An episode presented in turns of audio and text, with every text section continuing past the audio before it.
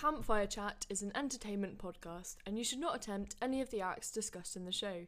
Neither Campfire Chat or its presenters are liable for any harm or misfortune that falls on anyone who disregards this warning.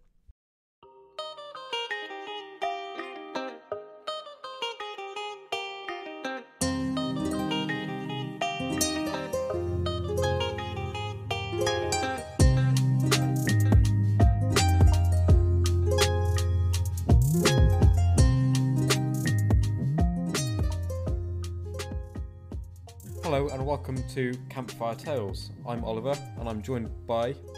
Uh, I'm Dave, and uh, this is episode four, I think. So Five. finally, we sh- Episode fi- 5, Dave. Oh, so finally, I can't count. Finally, I think we're getting into. That's bad.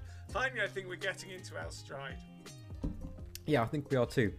I Yeah, have uh, finished editing last week's episode um, just the other day and it was really good. Excellent. I really enjoyed listening back to that. Uh, you did send me that, but um, I've been having a few days off God's own beverage, so Okay. I don't like to listen to them when I'm sober. So, so I'm saving that experience for when I'm a little bit looser, a little Good. bit dangerous. So um, Good. Yeah. Were you happy with it? You were. You're okay. yes. Yeah, really happy with it. It turned out really it? well. I found. I thought it was a bit um, fact happy, a bit fact heavy. I'd done too much research, perhaps too educational for your. You know. No offense to the listener, but it's it's he's you're going to learn some stuff from that one, which wasn't the intention of this. Uh, no, I liked some of the facts. Yeah, I, I spent some time on um, Good. you know reading books, going to the library, maybe Wikipedia, something like that. Good. Yes. so episode five. Episode 5. Um, What have you been doing this week? oh, what have I been doing this week? Well, there's been uh, a degree of gardening, Good. but it's been quite uh, quiet. I did cry off today because it was raining in Bristol Mhm. and it was really cold, so I cried off today. Which, to be honest, um, if I am being honest, which I like to be, I kind of knew I was going to do that last night once I'd seen the weather forecast Yeah. because it was it was cold and and just horribly wet. But I did Mhm. do I did do some jobs this week, and um, one was for you know that phrase, owners get to look like their dogs. Yes. Okay, well this woman, she's a friend of my partner's. Right. Um, and she's kind of nice. She's just 60. Uh, sh- she looks quite fit and well for 60. She used to be a teacher. I think she does um, kind of home tutoring for Mhm. English and maths, I think. Well, I think that because she's got a massive plaque, you know, stapled to her front wall that says, please come and be tutored by me. But hmm she just after I started working for her, I couldn't refuse because she's a friend of my partner's. She bought two little dogs. Now these are the size of. Uh, oh, you're a vegan, aren't you? But aren't you? Sorry. Yeah, but I know what dogs look like. you know what dogs look like. But do, you, do you know what a Greggs sausage roll looks like? I know what a vegan one looks like. Okay, it's probably the same size. Imagine Yeah. that with tiny legs on it, Yeah. with a really shouty mouth at the front of it. Yeah, I can imagine that. okay, that's what these dogs are like. And she doesn't look like that, but she sounds like that. She's really yappy. She's just yappy, yappy, yappy. That yappy. And also, I guess she, she's really finicky, finicky, finicky. She's really Finicky, yeah. fussy about everything. She She's hard up for cash, yet she's paying me to pick up leaves from her garden. Where is the consistency of thought exactly? It just, Jesus. But, but she's really kind of ranty and shouty, and the dogs are the same.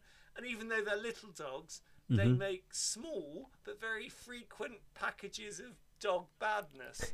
And she does not. She wants me to pick the leaves up, but she doesn't pick up the goddamn shine. Oh So no. it's awful, and you don't see them. I've got bad Oh. eyesight, so I don't see them until I feel Oh. experience them through one of my other senses. It's Oh ghastly. no. but they're as yappy as she is. I went round there the other day, and like we're in lockdown, by the way, we're in lockdown. So I went round there the other day, socially distancing, gardening in the open air. That's fine. And she's telling me this story about she went to the laundrette to wash her bomber jacket. She's in Right. her sixties. She's not a fucking mod. And uh, she said in there were, were a, um, a couple, a male and a female couple, no masks on. She said. So I Yep. went to the girl behind the counter, who was she told me this was barely eighteen, clearly not the owner of the establishment Yeah. and said, "Hey, challenge them for not wearing masks." But the woman who wasn't wearing a mask overheard this and kind mm-hmm. of said, "If you've got a problem, take it up with me." At which point Yeah. my customer said, "I think they were travellers. They were effing and jeffing. She had an Irish accent, clearly travellers, clearly wrong uns." And, and was like traveller racist to me. Oh God. I don't, but I that is I'm not happy with that. I was No. really not happy with that. Oh, turds everywhere. Um, and the other thing, she wants me, honest to shit, I'm not lying to you. She said, mm, I don't like the leaves being on my lawn or my patio, so um, could you prune them before the leaves fall off? Which is like chopping them down, isn't it? Oh, what the fuck is that?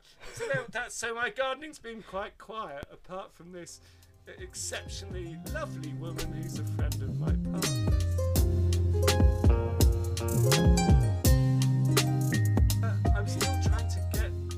this is episode f- five, four. Yeah. Five. Okay. Uh, well, that's relevant. I'm still trying to get my level of intoxication correct. Good. So, uh, what's your um, beverage of choice? Um, currently drinking a nice pint of Spitfire. Oh, lovely. A classic. A reliable drink. Yeah. A reliable and cheap drink. Yeah, yeah, gee, I always admire that. Um, I have been to Brewer's Droop again and bought um, two and a half litres of rocket fuel. Apple That sounds brilliant. It's lovely. And I haven't drunk for four days, uh, so it's properly Oh, this is going to be good then. Yeah, it's really making me feel young again, which is great. the fountain of youth in apple Good. form. uh, so, how are you coping with the lockdown? Because we're still in lockdown. Pub withdrawal syn- syndrome kicking in. Um, I, yeah, I'm, I'm been, al- I've been all right. I've been again just sat at home watching TV. Yeah, but you've you've Um, had quite the distraction lately because your film was entered into the film festival. No, yet my film is in uh, London Liftoff this year, so it's been accepted. That's a big So- thing. That's a big Yeah, I know. Thing. It's been absolutely mad. Yeah. And- so I've just and- been promoting the film, trying to get it out there, trying to get people to see it. Um, if you do go to Liftoff this year, um, it's all online, but tickets are on sale. Um, if you can vote us for audience choice, that would be fantastic. If you like the film, of course. But um, yeah, vote for that film, even if you don't like it. Vote, vote for, for it. film. There's a, there's a lot worse films out there, honestly. I've seen Sleepless in Seattle and some other Christmas film. Is that? I don't think it's a Christmas film, but I saw your um link to your merch, yes. Um, which looks Uh, good.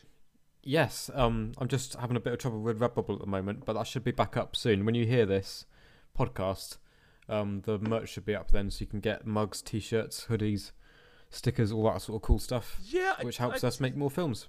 Well, cool, you say cool stuff. I think you should go further. I want to buy a black spot thong. Yeah, that would be great.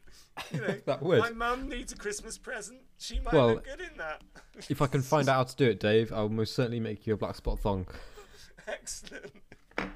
hey, sex toys with the black spot logo. I'm going. Yeah. Oh, actually, they might be considered racist. I'm not sure about that. I'm currently googling make your own Make your own thong. thong. Excellent. Um, so apart from the gardening, I've had quite a quiet week. Uh, yes. Although uh, my wife is working at, my partner is working at home today. Mm-hmm.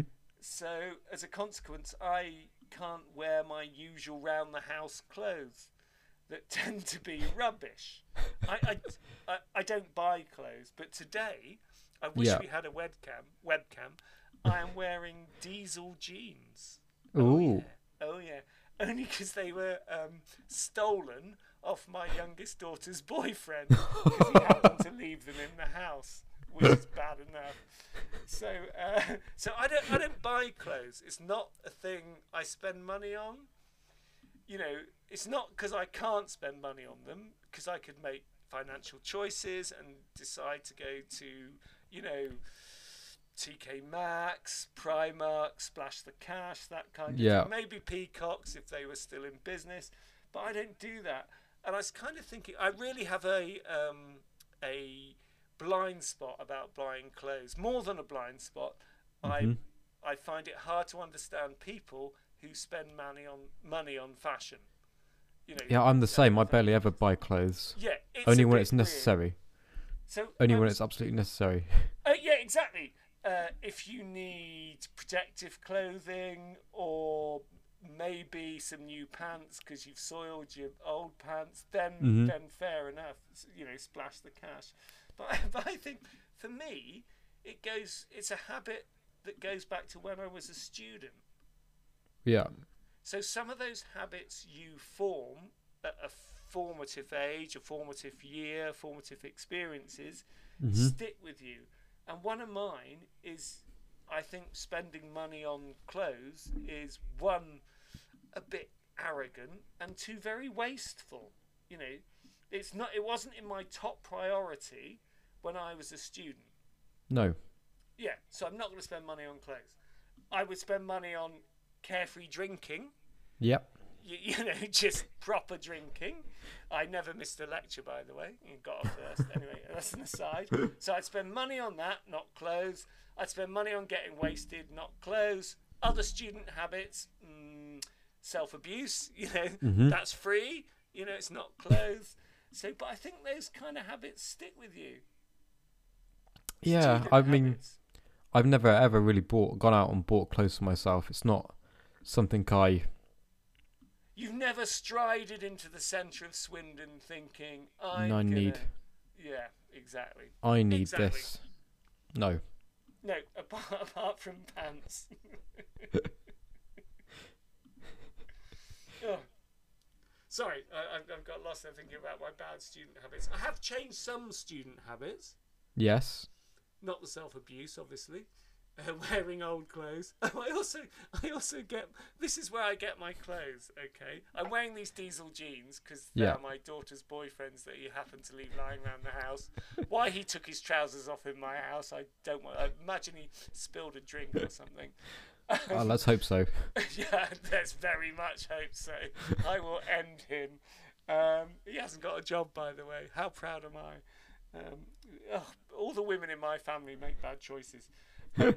But apart from that, uh, the student habit I have changed is when I was a student, this was back some decades ago, I used to pride myself on only spending five pounds a week on Mhm. food, as Right. almost as a as a religion, hmm you know. And then a really old my one of my oldest my oldest friend said to me, he was a student as well, but in a in London. We met up during our student years, and I informed him of this uh, attitude I had towards spending money on food. And he Mhm. said to me, No, no, no, Dave, no, Dave. Food is one of the best things you can spend money on because Yes. it's uh, hedonistic, it can be good for you, it's nice to do. Food, eating food is a very enjoyable process if it's good food. And he just blew my mind. So now I do, hence the mystery fish, now I do spend money on food. hmm And I have to say, the mystery Good. fish has been quite, quite mysterious and also fantastic.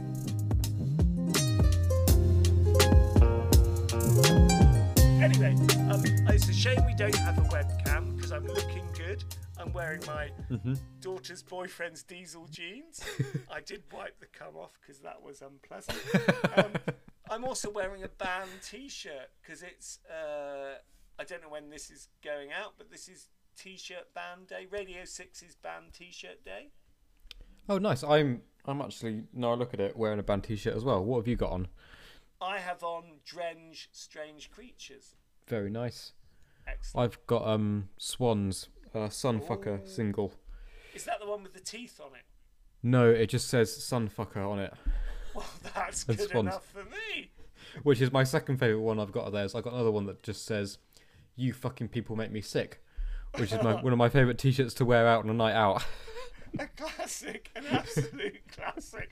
Oh, there's many places where I'd find that the appropriate T-shirt to wear around Bristol. Many, many places. I've Okay, I've, yeah, yeah. So I I've worn it when I was been working behind the bars sometimes as well. That's been great as well. Superb, superb.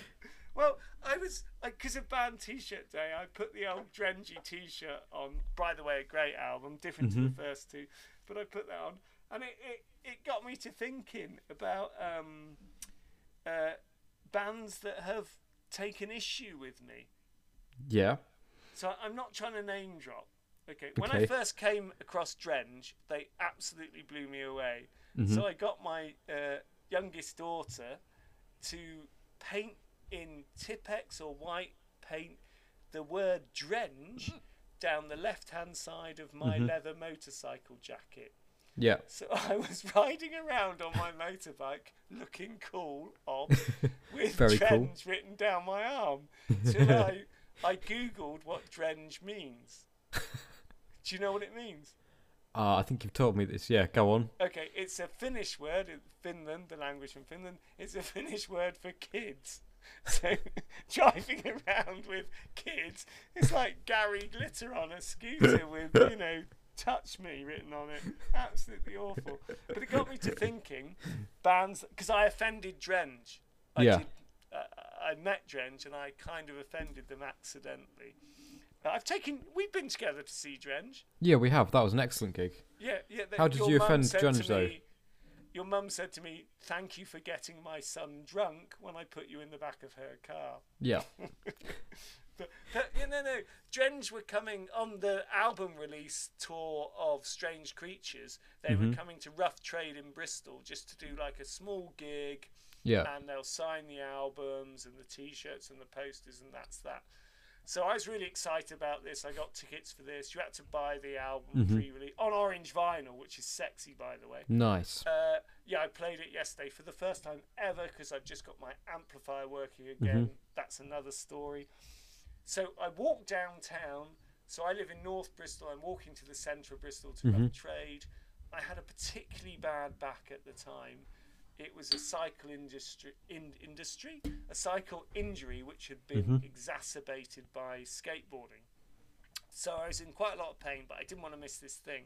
So I walked down to the Prince of Wales on my own, having a few drinks and popping painkillers, tramadol and codeine. Mm-hmm. So I am a bit swimmy. Then I go to the Wetherspoons in the centre of town, the commercial rooms. Some friends turn up. The guy who owns these jeans, my daughter's boyfriend, and my daughter, and one of his mates, who's a lovely guy called Dylan. No. And I'm a bit three sheets to the wind because of the painkillers. Mm-hmm. Still drinking. It's fine. We go to the little gig in Rough Trade in Bristol to pick up our lovely Orange album and listen to the band do some tracks.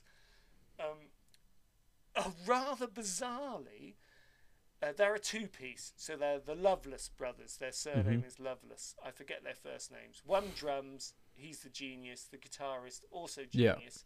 But when they go and play gigs, they need a bassist because they need because you can do that in a recording studio, but when you're Yeah. live, you need someone to be playing the bass. So they have this bassist who, coincidentally, this is brilliant, happened to live uh, in a flat above an ex, an old mortuary in Sheffield. Mm-hmm. So in this mortuary, uh, in the downstairs mortuary, my daughter was involved with a food project Yeah. uh, that helped feed the homeless and feed anyone. So it's a really big food project. They've been given this premises because no one else is interested. So it's like a squat, but with this nice food kitchen going on.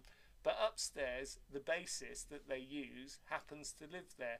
So I uh, uh, coincidentally know his name, and his name is Ed Crisp, Edward Crisp. So when they come and play in Rough Trade in Bristol, instead of cheering for the band, I'm just shouting, Ed Crisp! Ed Crisp! Ed Crisp! And they, they keep looking at me. The two Loveless brothers keep looking over the crowd thinking, Yeah. that knows Ed Crisp. That is a serious stalker. He seriously has over educated himself about our band. Anyway, as I say, I'm painkillered, I'm drunk. Mm-hmm. When the band come off stage, I've got my album, I've got my poster, I want them to sign it. And Yeah. now like behind a merch counter. So I walk up to the merch counter. They look like rabbits in the headlight. I clearly must have eyes looking every which way. And I say, "Oh, uh, lovely! I loved your first album. I, you know, I really like that. Fuck about is a masterpiece. This and that, this and that. Would you sign my stuff?" And they're being, um, uh, what would you say? They're being patronising or scared, a mixture between scared and patronising. And then they say, I'm terribly sorry, but in a northern accent, a Sheffield accent, yeah. you're going to have to go to the back of the queue because you kind of queue jumped. So I look at them and I say, Well, lads, you're good, but you're not that good, so fuck off. And I just walk out. But as I walk out, I leave my album, my poster with my daughter, who got them signed. And it says on them, uh, Dave is a fuck about, and bring me the head of Ed Crisp. So they, they're really nice guys. But it got me to thinking, what other bands have I fucked off? Yeah. What? Uh, what? Do tell. Okay, this is great. I, this is a bit name droppy, but Right. uh, honest to God, I uh, pissed off Morrissey. Okay. Okay, this is years and years ago. Uh, the Smiths weren't particularly famous, but their first single had just charted, and uh, I was on the Bristol University got a first by the way entertainments committee, and we'd booked the Smiths before they got popular. Before they got that big single to chart. So we got them for four hundred quid, which even Nice. then that was quite a lot for the Quite a lot, yeah. we were paying. But we got them for four hundred quid. Their manager tried to say, mm, "Yeah, but now we're popular, you're going to have to up the ante." And we said, "No, the contract's signed. You're going to have to Mm-hmm. come and play," which did not did not warm little Morrissey's heart. No. So they turn up. His rider. Most riders were like, "Can you get us some speed?" Or Mm-hmm. you know, uh, "We want lots of vodka." But his rider, I'm not joking. This is gospel. His rider was loads of gladioli. You know, that was that thing. He had Yeah. gladioli in his back. All this. So they turn up quite angry. Uh, they come on. I have to say they were fantastic. Mm-hmm. I was stood right at the back of it. Used to be called the Anson Rooms. It's only about 400 capacity because of fire eggs. But it's, I was stood at the back wearing a flowery Morrissey S shirt, looking like a wanker. Yeah. I stood at the back, and the whole crowd was in one mosh pit. Everyone was forward, which was brilliant.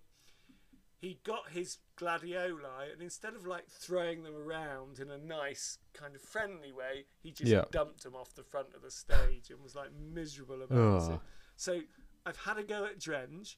Morrissey had a go at me.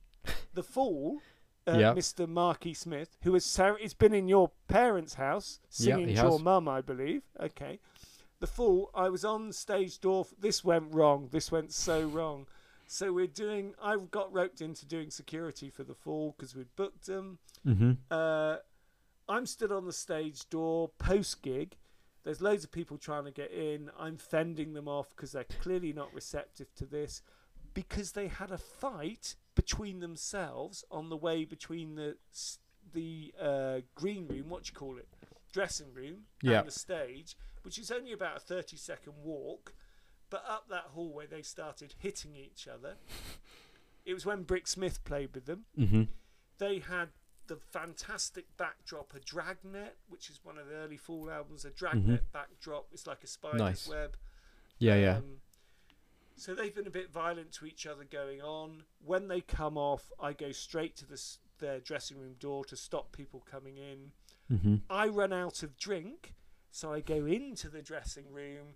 They've got loads of drink lined up on a table. I think I'll just grab a couple of cans and go Yeah. back to the stage door because I can't leave the stage door and go to the bar. Mm-hmm. The minute my hand's on the can, Marky Smith is having a massive go at me, being really like horrid, you know, clearly not happy.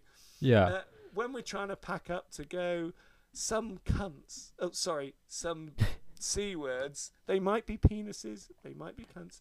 You, you can say that, Dave. It's sorry, had nicked the dragnet backdrop. They'd Mhm. nicked that whole thing and run away with it. So Marky Smith was livid, and we sent Yeah. people out to try and look for this thing. And he was so angry and northern and cross, and we were southern and soft and rubbish, that he Mhm. wouldn't leave the students' union until we gave him a blank check. And he never got his backdrop back. I know. Christ knows how much it cost him. oh, that was embarrassing. Shit. So, uh, the only other band that have threatened to um, punch me in the eyes were the Three Johns. Do you Right. know them? No, I don't. Okay, they're an old Leeds band. Mhm. Surprisingly, three fellas called John. okay, I, I, I'm, I gathered that. yeah, yeah, yeah, I know. Not very imaginative. no. I'd called them called them the three Barrys or something. But uh, they were due to play our Freshers Ball, which was the first kind of gig I was involved with. And we had who did we have? There was like lots of people on the list, but they they had to come on first. So Mhm. they had to come on at nine o'clock in the evening, and they look out on the stage, and there's no audience at nine o'clock because everyone's getting tanked in the bar and all this. So they're, they're big burly lads from Leeds, and they say to us, "Oh well, you know, I can't do a Leeds accent, or you know, oh, Try, oh, coal Dave. mine, Try to do a Leeds oh, accent. Trams, trams, oh, trams, Leeds United. I've been down Peacock having a drink and eating coal, but they say, oh, we're not ganning. No, Northern. That's Geordie. We're not coming on because there's no audience, which is a fair shout to be honest. Yeah, fair And enough. said, You've got to come on, otherwise we won't get through all of these acts before we have to shut down. Yeah. And they said no, and it to and froed for a bit, and they said, if you ask us again, we're going to beat you up. So they went on when they fucking wanted to go on, and Mhm. you know, that was it. God, that was strange. So I've been uh, abused by Morrissey, Mhm. attacked by Marky Smith, uh, slightly offended by Drenge, and physically threatened by the three Johns. Good. I don't think that is that name dropping. I don't think that's name dropping. No, that's just tales from your past, isn't it? Yes, Jolly good. Camp campfire tales from my past.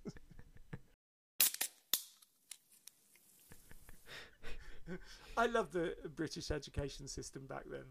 Grammar So school, university. Oh, oh, oh! Uh, uh, you were homeschooled. What do you mean? Yeah, I was homeschooled. Yeah. Yeah. Which is which is great because your dad still tries to educate me periodically.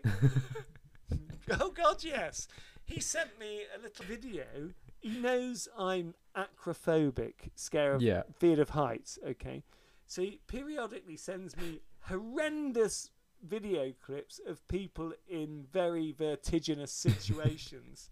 so this one, this one, honestly, sent me into a panic. It was a it was a guy walking, skipping along like a razor-edged ridge, massively high up. So when I, and it induces my acrophobia. So, are you scared of heights? Uh, we've had this conversation. I'm slightly scared of heights. Yeah, I don't like going up. Okay. Well, it, what it does to me is give me a feeling that rises up through the soles of my feet. They feel kind of hot, kind of nervy, kind of uncomfortable. And then if I continue to watch it, which I always do, I don't know why, it gives me a tingle in my legs. And then that travels north to my Mhm. groin. Okay, so then I've got this weird feeling in my groin. Uh, so it got me thinking about well, why why should this do this to me? Why why should it you know hmm why should it affect me like that? Where did my fear of heights start? So I was going back through my mind to think of early experiences where I had that sensation, where I had Mhm. this terror of being up high, and the the one that came to mind was um, do you know there's a like it's not an urban myth it's a truism 1976 1977 were massively hot summers Yeah. like you, you know there were standpipes in the street it was It was hugely hot. If you went outdoors, you would get instantly nuked. You would be red and blistery. It was ferociously Mhm. hot, like really, really hot. So, as a consequence, you would seek out the swimming pool, Mm-hmm. Even Yeah. if you couldn't swim. So, I couldn't swim, but in my little town, Honiton, home of great UK lace, uh, there was an open air swimming pool. Mm-hmm. Okay, Th- this was uh, we didn't have a cinema because that got burnt down by the. Um, uh, I was going to say Jippo then, but that's offensive. That got burnt down by um, criminals. Uh, no, God, that's even worse. No, I don't mean that. Not all Jippos are criminals. Oh my God. Um, anyway, uh, so all we had was a swimming pool, an open air swimming pool. They did put some kind of uh, inflatable roof over it just Mhm. before I left Honiton. I don't know why it was rubbish. It Yeah. made it like a crap greenhouse. But before then, they had this swimming pool, open air swimming pool, and it was really hot 76, 77. So I went along there primarily to get into water. Mm-hmm. I couldn't swim. But um, there was an old guy who used to sit wearing a tweed suit and a hat and everything, even in that hot summer, who would sit at the bench, a little wooden bench, by the shallow end. Right. Yeah, yeah, I know, I know. He his name was Les, Mm-hmm. uh, Les Hallett, I think, Mhm. and uh, he taught all the youngsters to swim. Okay. Okay, you've gone a bit quiet there. No, I no, I'm following you. Yeah. Yeah, okay. It sounds dodgy, but Mhm. not dodgy. But not dodgy. So he kind of taught me to swim that summer. But before I was fully confident in the water, I was like 10, 11. I would turn up with these massive flippers on. You know, flippers, big Yeah. rubber like feet extensions, because Yeah. you could swim really, even if you can't swim. With You can swim well on, in those. you Yeah. can, you can swim. So this was great. But they also had diving boards at this place. Mm-hmm. So uh, I think, oh, this will be cool. This will impress the girls if I go up to that top diving board and just jump in, not dive, because Yeah, that would have jump. been certain death. Just jump in, straight as a pin, in I go. Mm-hmm. But because obviously the diving board is at the deep end, Yeah. right? So I think I've got to have my flippers on because otherwise I won't be able to swim when I get in there. So I have my massive flippers on.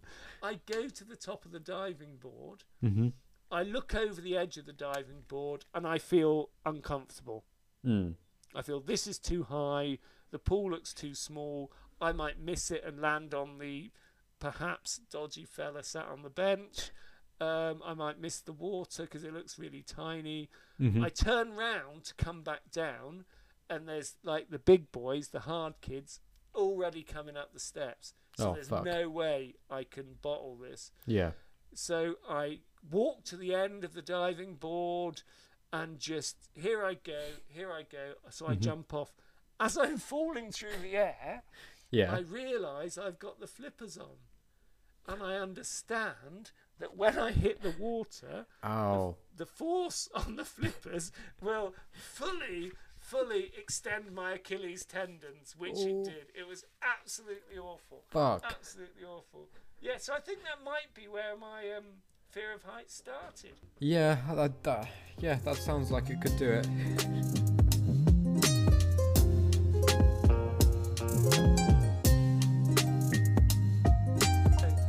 At, at the swimming pool, I have an older brother who was Mhm. also at the swimming pool. But there was a girl there who was in his year at school, so Mhm. like two years above me.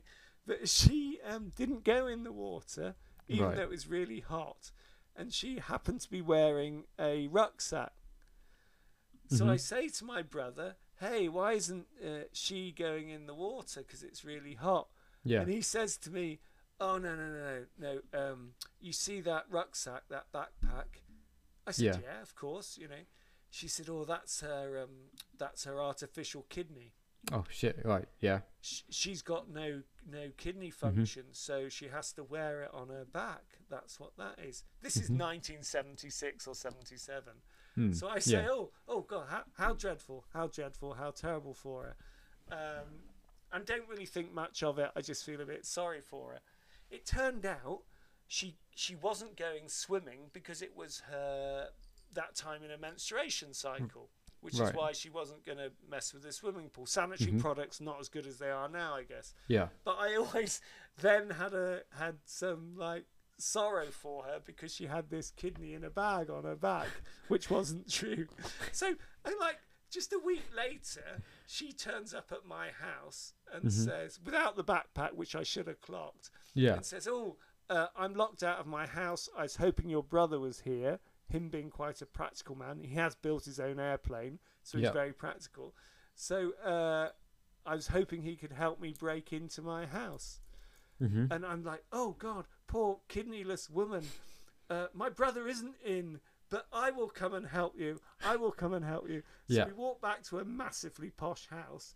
The only window that was vaguely ajar was like on the third floor. So with my newly developed fear of heights, but yet my compassion for the kidneyless woman who had a fucking kidney anyway, she just was menstruating. I had to climb up the house, up the drain pipe, and break into her house. So I think that's where my fear of heights comes from. hmm Yeah, pretty much that horrible, horrible experience. Pretty understandable Um, though. Yes, I think so. I, Yeah. I think yes. God, you should go into psychoanalysis. You'd be good at that.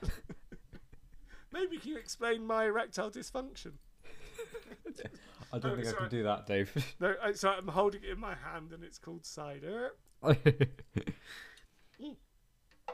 So I was um, other times when this fear of heights has let me down. hmm Um, it's hard to communicate to other people what a disability it is, how severe, and uh, how it can stop you doing things. hmm So I took my partner on a lovely cliff walk, and we're not near the edge or anything, but just the shape of the cliff top. I'm mile. I'm not miles from the edge. I'm like uh, 30 meters from the edge. But this kind of shape, this cusp of the cliff top, gave me this horrible feeling coming up through my feet, the tingling in my groin. hmm So the fear gets you, and it's irrational, and it just makes you powerless. So I had to crawl on all fours to try and get off this. My partner laughs at me and takes photos. Is that is that appropriate? No. No, exactly. Thank you very much. It's not appropriate. Also, I, I had to do. But in uh, your case, a- yes, very appropriate. very inappropriate. No, in I your was a- case, very appropriate because it's you. Yes, in my case, very appropriate. it's not a good look. Crawling on all fours when you're trying to do a nice bit of West Country coastal path is No. rubbish, by the way. Absolute rubbish. Not my finest hour.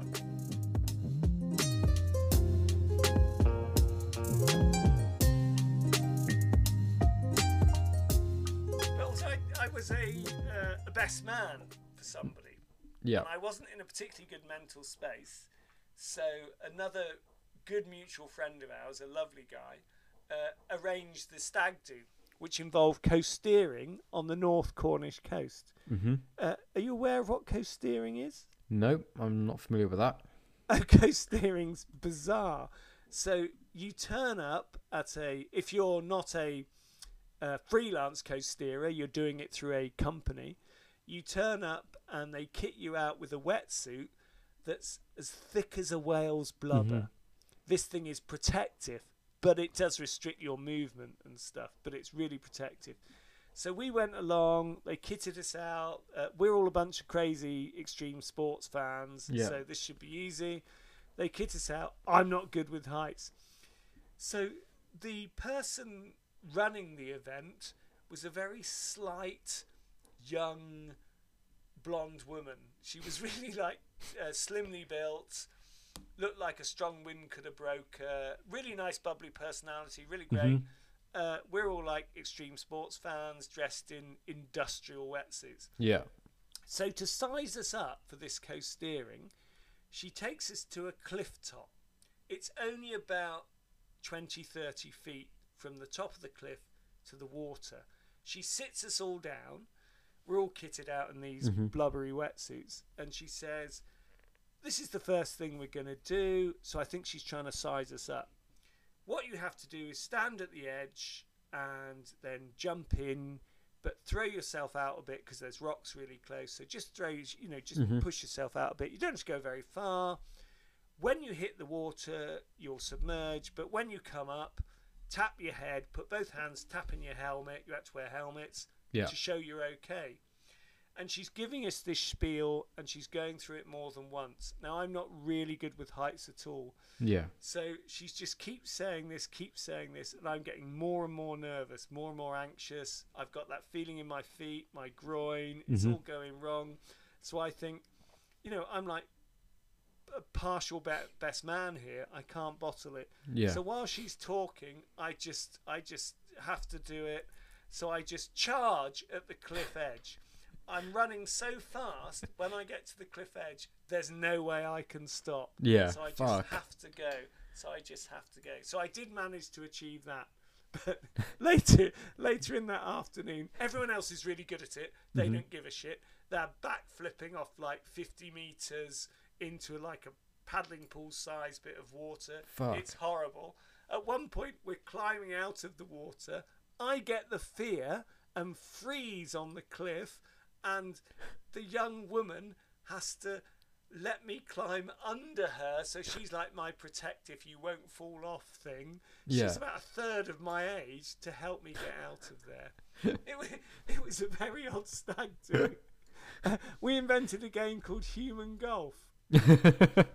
So uh, the other the other best man, two best men, uh, the other best man uh, arranged to stay to camp in this place in Mhm. a field on North Cornwall that looked over the sea, and it was really beautiful. It looked down some uh, beautiful grassland onto a cliff edge. It was really really lovely. Uh, so he arranges us to stay there for nothing, pretty much, which is great. But um, so we're looking downhill, a long, gentle slope, maybe Mhm. a quarter, a third of a mile, and we're bored. So we decide to play human golf because someone had some golf balls and some clubs. So we get various people to stand down the hill between us and the cliff edge yeah. while we belt golf balls at them, and they have to try and catch the golf balls. Now, if one of them, had, one of those balls, had hit them in the head, that would have been straight away hospital. So we did eventually draw a line under that because that was bad. That sounds Um, brilliant. That sounds much more Oh, much it more fun than normal golf.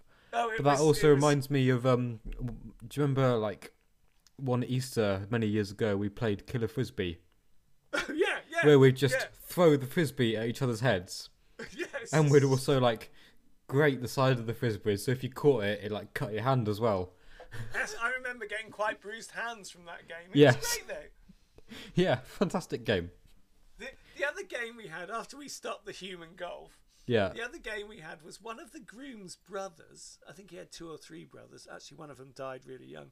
Mm-hmm. He had two or three brothers, but he had made uh, the Orange Cannon, which was a series of baked bean cans where he'd knocked out the top and the bottom, Yeah.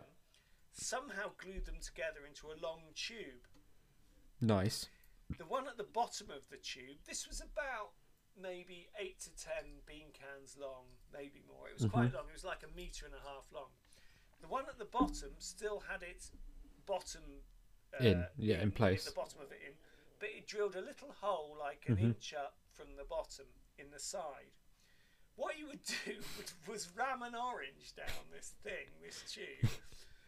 Through the little hole, he would pour lots of lighter fuel.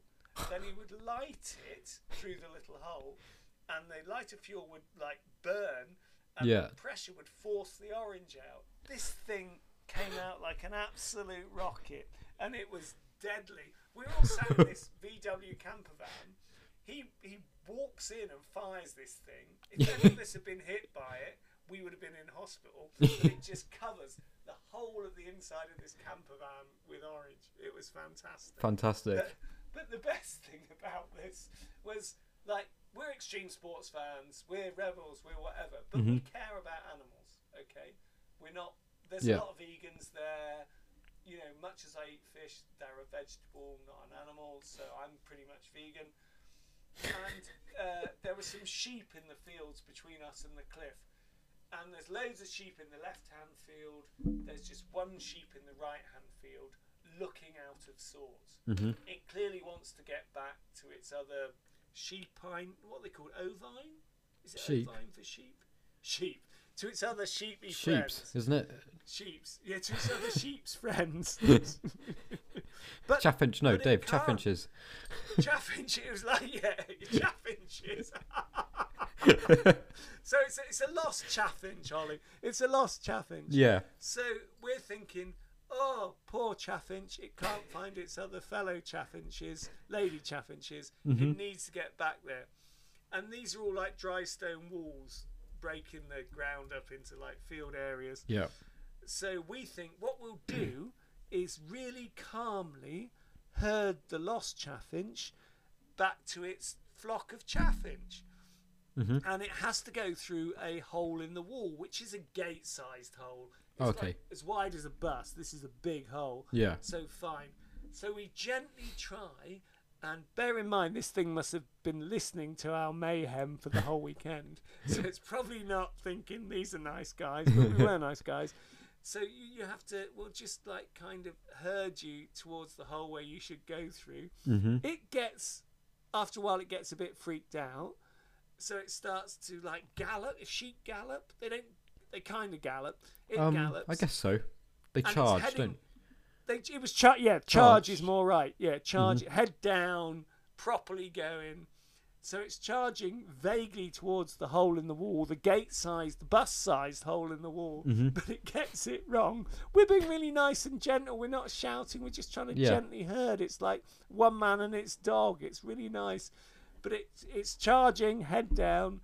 And it misses the hole in the wall, the bus-sized hole, and smacks its head into this stone wall. And Oh, oh my fuck. god, we felt terrible.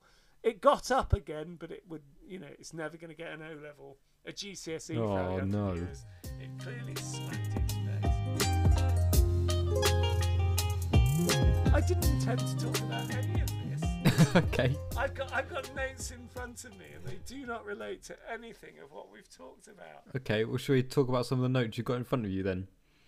Uh, well, I was I was going back to um, I, I had a lot on um, fear of heights. I have to say, hmm uh, w- which was great.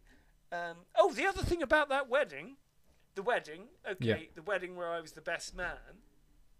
Okay, the other thing about that wedding, in the evening, I was best manning it. It was a lovely wedding. Uh, there was like a band, Cheese on Fire, Fromage on Faux, who played a great set, kind of Eastern European gypsy punk funk that was Lovely. really lovely. Uh, it was all really beautiful.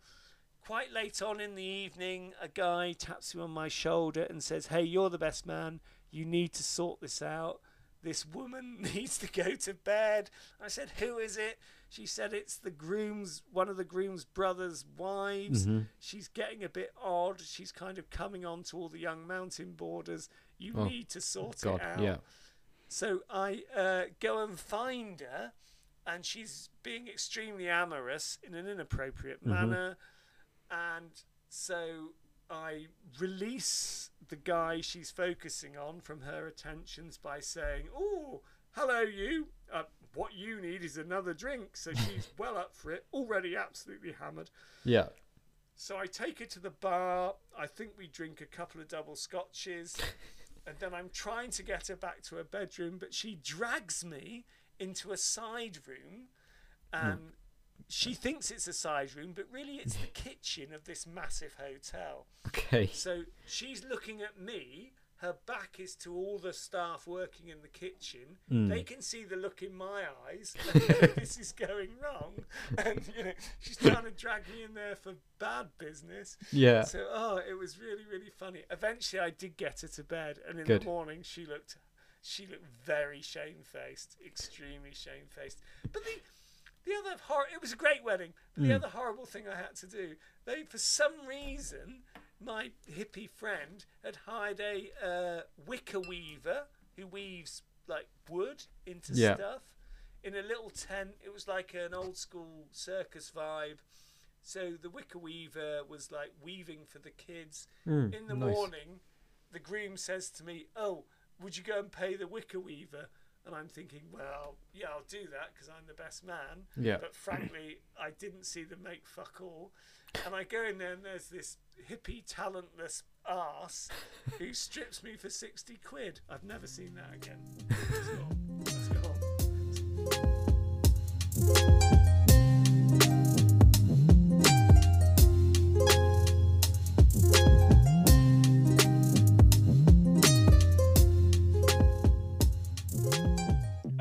Back to my notes. Back to my notes. Okay. Other things. So, uh, other fear of heights thing. When I was really young, living on an air, I'm trying to think of all the things that possibly have given me this um, psychotic fear of being up high. Even standing on a chair can make me wig out. Was when I was really young, like five or six. I was living on an airbase in Nottinghamshire. Okay, so there was like a rite of passage there, just up from the housing estate was a little woodland, which was mm-hmm. lovely, and I've spoken about it before because it obviously sticks in my mind. Yeah. There was this one tree there, a very prominent tree, and oh, actually, there's loads of stories about this, but this one tree, if you climbed up about, I would say, somewhere between 20 and 30 feet, were three small branches that had broken off or been cut off that kind of made a seat, made a bench. So if you were one of the cool kids, you could climb up that high and mm-hmm. sit on that three branch bench, and that would make you, that would put you in the top echelon of coolie kidness. Nice. Regardless Yeah. of whether your dad was a squadron leader, a flight lieutenant, a uh, not an admiral because that's a water-based thing, Mm-hmm. some kind of pilot. Maybe you weren't even aircrew. Maybe you were some grease monkey. No offense, Boogie. Maybe you were that. But exactly. But um, if you could get up there, then you were made. So I'm like five or six, and I've seen all the big kids doing this, Mm-hmm. and it was a big thing when anyone got up there. There were all the kids. So it's a lovely, safe place to grow up in. Yeah. There's loads of families with young kids. It's on an air base, so it's just you know it's a really nice place. You've got loads of friends on tap. It's lovely. But I was obviously drawn to those three branches. So one day, but I didn't know whether I could do it, so I didn't want to do it with an audience. Uh, so one day, when no one's there, I think I get up really early. I walk up, which is only about a mile, to the woods, the big tree with its three branches, and I think I'm going to practice this and nail it. So when all the kids are around, the cool kids, the not so cool kids, I can say, Oh, I can do that. Get up the tree, sit on the branches. Yeah. So I'm climbing up the tree. I'm wearing underpants and a pink nylon t-shirt. It's the summer. That's that wouldn't have looked out of place in the 70s. No. I mean, it'd look rubbish now, especially especially on me. But back then, it wouldn't have looked out of place. So I start. I get there. I walk to the woods. Bit of adrenaline going. On one side of this tree, the far side, is mm-hmm. more woodland. On the near side, the side I'm climbing up, is loads of chopped, chunky bits of tree stump. So they've obviously been doing a bit of tree management, a bit mm-hmm. of forest management, and they put these huge, chunky, angular pile of shit, big tree stumps down there. Yeah. I'm climbing up the tree uh, in the manner of a koala bear. So I've got my arms round it. I'm like climbing up, climbing up, feet, arms, feet, arms, doing all this. I mean, I'm I've pretty much. Sorry? I've never been a massive fan of climbing trees purely because I the fear of going up high and then not being able to get back down. Well, that's that's. I'm with you. I'm with you. You're a sensible person, Ollie. That's why. Yeah. I, I, I was five or six. A rush of blood. A, a you know, a bravado. The big Mhm. boys were obviously something I aspired to. Yeah. So I'm climbing up there in the manner of a koala bear, but without all the eucalyptus high. God, I wish. Um, so I'm getting up there. Apparently, they're quite angry, aren't they, koalas? Mm-hmm. Well, anyway, I'm climbing up there, nylon shirt, pants. I get almost to the point where I can reach these three branches that form the bench, Yeah. and it all goes wrong. I lose like my right foot thing starts to slip. I'm, it's only bark holding it on there, Oh fuck. and then then my left foot goes. So I'm still grabbing the tree. So then I start to slide down the tree. This is 20 or 30 mm-hmm. feet. I know if I let go, I will fall backwards and land on the jagged chunks of chopped up tree and be smashed to pieces. Even at five or six, I knew that was a Yeah. bad choice. So I just grip the tree and slide down it and accelerate. Accelerate. Oh, so fuck. at which point the nylon, due to the friction, starts to melt of my pink oh. nylon t-shirt. It becomes one with my skin. Oh, So it's all melting together and Oh, it's just fuck. horrid. And the pain is intense but better than death.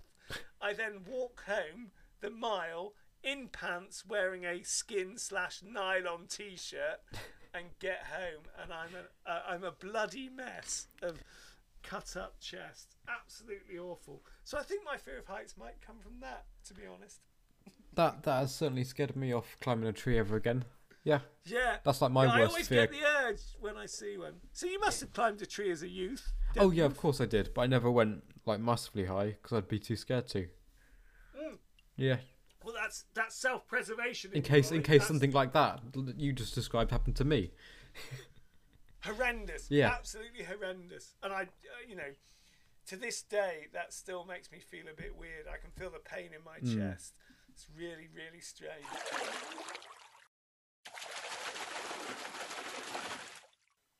Oh yeah, yeah, we can do the mystery fish. Good.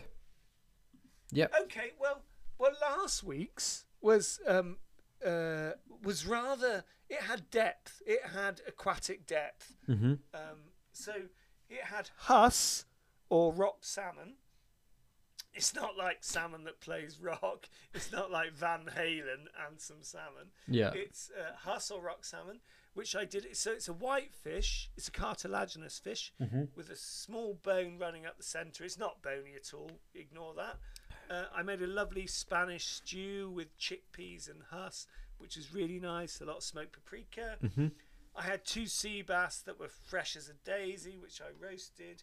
I had some octopus. I did the classic mm-hmm. Italian white wine octopus stew, and and to round it off, I had two oysters. Oh, Beautiful, which I love. My wife doesn't like them. Famous oysters. they're oysters. Not slimy. They're not snotty. They're mm-hmm. not whatever. They taste of a walk on a seafront with the velvety texture of. Oh, I don't know what to say without being offensive, but Well, really lovely. they Really, still really sound lovely. disgusting to me, Dave.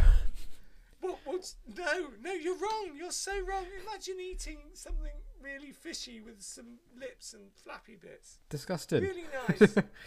really nice. And today I had sardine fillets. Mhm. If you dust them in oat flour and fry them, they're like they're like uh, crisps on steroids. they're just really lovely. So savoury, so beautiful, and good for you. Also, I had uh, a couple of plaice and a couple of red mullet. We're talking flavour here. Mhm. Uh, but best of all, I had a bloater. Right, what's Oh, that? yes. A bloater Mhm. is uh, referenced in that old um, drama when the boat comes in. That's my Geordie accent. Jack Mm-hmm. Ford, canny lad. When the boat comes in, uh, I shall have a fishy on a little dishy. I shall have a fishy. When the Yeah. boat comes in, I shall have a bloater on a little platey. It's a very Geordie thing. A bloater is a smoked herring that is just the best thing in the world Cool. healthy for you, Mm-hmm. smells like an ashtray. I mean, what's not to like? Sounds right, it wonderful. doesn't look that good, but as far as the smell goes, it's a winner. so that's that's been that's been two lots of mystery fish for one week. Nice. So this this is a value podcast.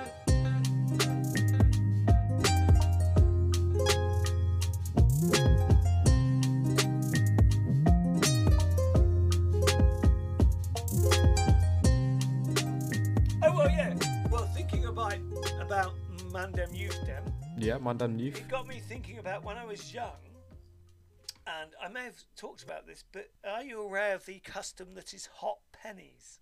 Hot pennies. Hot pennies. No, I know hot knifing. Is that anything No, no, I know hot knifing as well.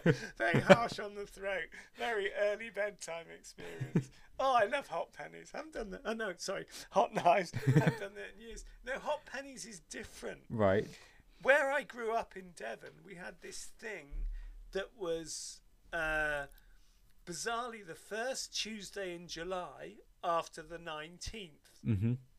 Which is weird. So it's not the first Tuesday at all. It's the Tuesday after the 19th of July. Right. But it was a thing called hot pennies. So where I grew up, on that date, Mm-hmm. you would have that day, you would have the mayor dressed in his full regalia, Mm-hmm. marching down the high street. It was kind of a one-horse town, so it had one high street with a few Yeah. houses off it. Basically, it's one high street. He would march down that town with a long stick, a wooden stick, maybe 10 foot long, Mm-hmm. holding it in front of him as he marched. The stick would be garlanded in flowers Right. until you got to the top, and at the top would be a glove. Mhm. Okay? He would march downtown. The town crier would be ahead of him shouting, Here comes the prick with the stick, or whatever. and there'd be a load of people behind him, and they would march till they got to a particular public house establishment. Mm-hmm. At which point he would go into an upper window, an upper floor of the Mhm. public house. He wouldn't climb up the outside. Yeah. It was a little- no, he'd go up the stairs, go inside up the stairs. Then he would shovel out of the window hot pennies. Now these were coins that had Mm. been heated up in an oven to as hot as the oven could possibly manage, and then he would chuck them out the window. Right. And me as a young person growing up in this place, Yeah. I would catch them because it's money and you're a kid. Yeah. I would catch them and get as many as I could, but they were so fucking hot. I um, the minute you, the second you caught them, you'd put them in your pockets because they would burn your hands, but then it'd make your legs really, really hot. One well, that's year, a cruel trick. Oh, yeah, it's a really cruel trick. One year, I decided to hold up a uh, plastic bag, like a carrier bag, because I had one in my pocket. They melted straight through the carrier bag, and not only burnt my face with melted coin, but Melted stuck what I can only describe as Devon napalm all down my face. this was the thing. So it got me because I was thinking about the old guy teaching me swimming Mm. back in the day. You know, how did I get acrophobia, fear of heights? So I was thinking about these old things from my childhood, Mm-hmm. and hot pennies was one of them. So I don't want to be too educational, but I, I started to research it. Hmm. And it's like been going on since 1092. Mad. Yeah, it's it's bizarre. What a fucking weird tradition. It sounds nice, but actually it wasn't nice. No. It was like the landed gentry, the rich folks, the top of the feudalist Hmm. pile, uh, trying to like say, "Hey, peasants, we're going to give you a bit of payback, but we're going to burn your hands and face while we do it. Yeah. We're going to make you suffer because we're the c words of capitalism, and you're the l word. That's loser of capitalism. Yeah. So it's really them. horrible. Really, really horrible. But I used to go every year to get a few coins to buy a few sweets, hmm to pay for plasters, and emollient to cure my blisters. So that was that. But, the, but that's really funny. Isn't that bizarre? It still Mhm. goes on. Get to Honiton, the nearest Tuesday after the 19th of July, Okay. and b- burn your children. yeah. Cool. Fucking The, hell. the other thing hmm so this got me thinking about weird things. So people should email in about this. What strange tradition does your town, village, city have that the rest of the world know about?